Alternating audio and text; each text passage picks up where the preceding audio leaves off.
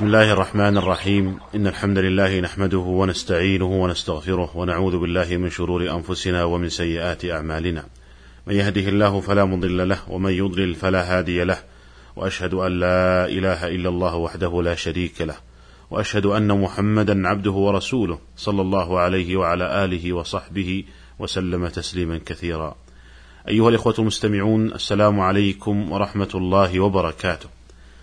حديثنا في هذه الحلقة عن الصلاة في وسائل النقل والمواصلات، وقد تكلم الفقهاء رحمهم الله عن هذه المسألة، وكانت وسائل النقل عند الناس إلى وقت ليس بالبعيد هي الدواب من الإبل والخيل والحمير.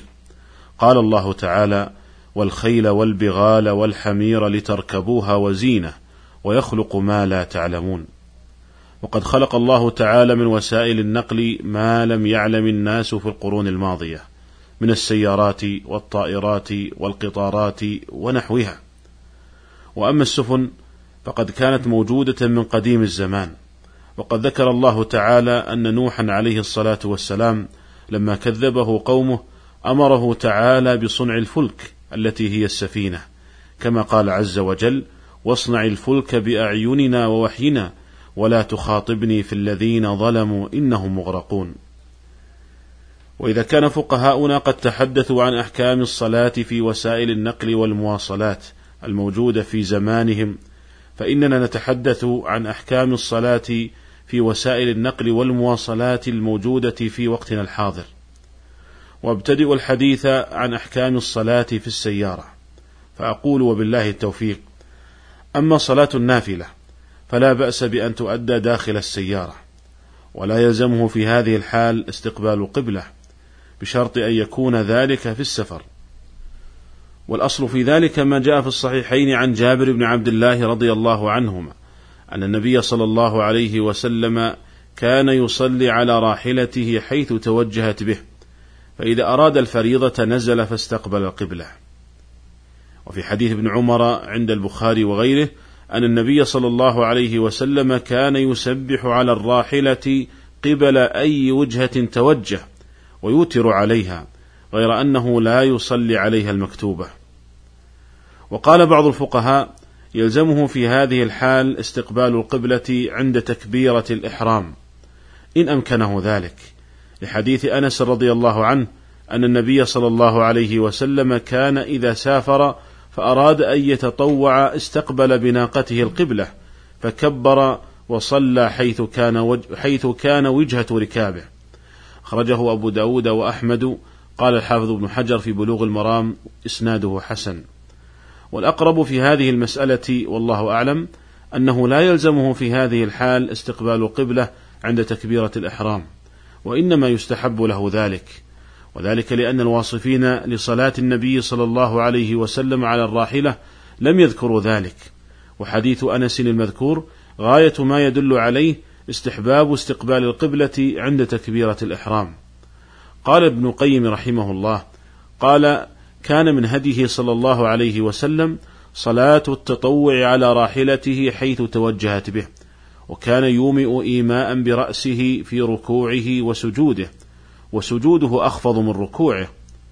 وروى أحمد وأبو داود عنه من حديث أنس أنه كان يستقبل بناقته القبلة عند تكبيرة الافتتاح ثم يصلي سائر الصلاة حيث توجهت به. قال: وفي هذا الحديث نظر، وسائر من وصف صلاته صلى الله عليه وسلم على راحلته أطلقوا أنه كان يصلي عليها قبل أي وجهة توجهت به، ولم يستثنوا من ذلك تكبيرة الإحرام ولا غيرها، كعامر بن ربيعة وعبد الله بن عمر وجابر بن عبد الله رضي الله عنهم، وأحاديثهم أصح من حديث أنس هذا والله أعلم. وأما صلاة الفريضة فليس له أن يصليها داخل السيارة، بل لا بد من أن ينزل ويصلي على الأرض. ويدل لذلك حديث جابر رضي الله عنهما السابق أن النبي صلى الله عليه وسلم كان يصلي على راحلته نحو المشرق، فإذا أراد أن يصلي المكتوبة نزل فاستقبل القبلة.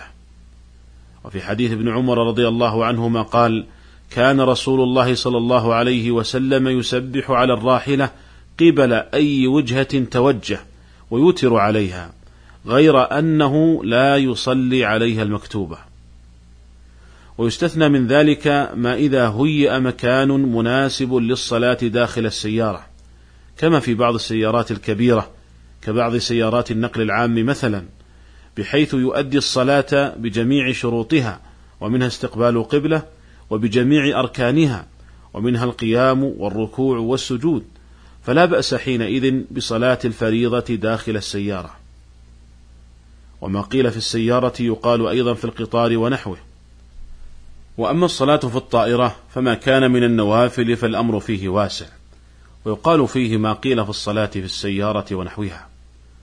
وأما صلاة الفريضة فإن أمكن أن يأتي بالصلاة بجميع شروطها وأركانها فلا بأس بأدائها في الطائرة، وإن لم يمكن لعدم وجود مكان مهيأ للصلاة فيه، فإن كانت الصلاة مما يجمع مع غيرها، وكانت الطائرة ستهبط قبل خروج وقت الثانية، أخر الأولى مع الثانية ليجمعها معها جمع تأخير.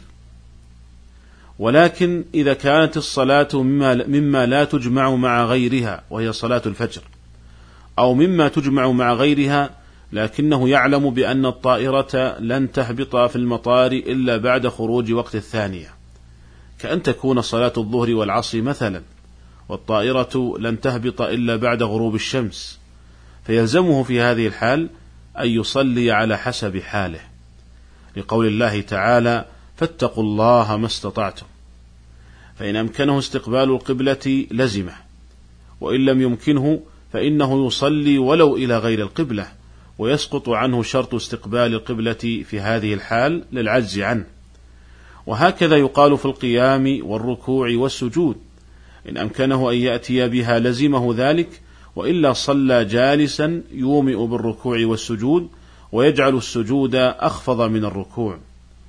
والقاعدة في هذا أن ما عجز عنه المسلم من شروط أو أركان الصلاة فإنه يسقط عنه، لقول الله تعالى: لا يكلف الله نفسا إلا وسعها، ولقوله تعالى: فاتقوا الله ما استطعتم.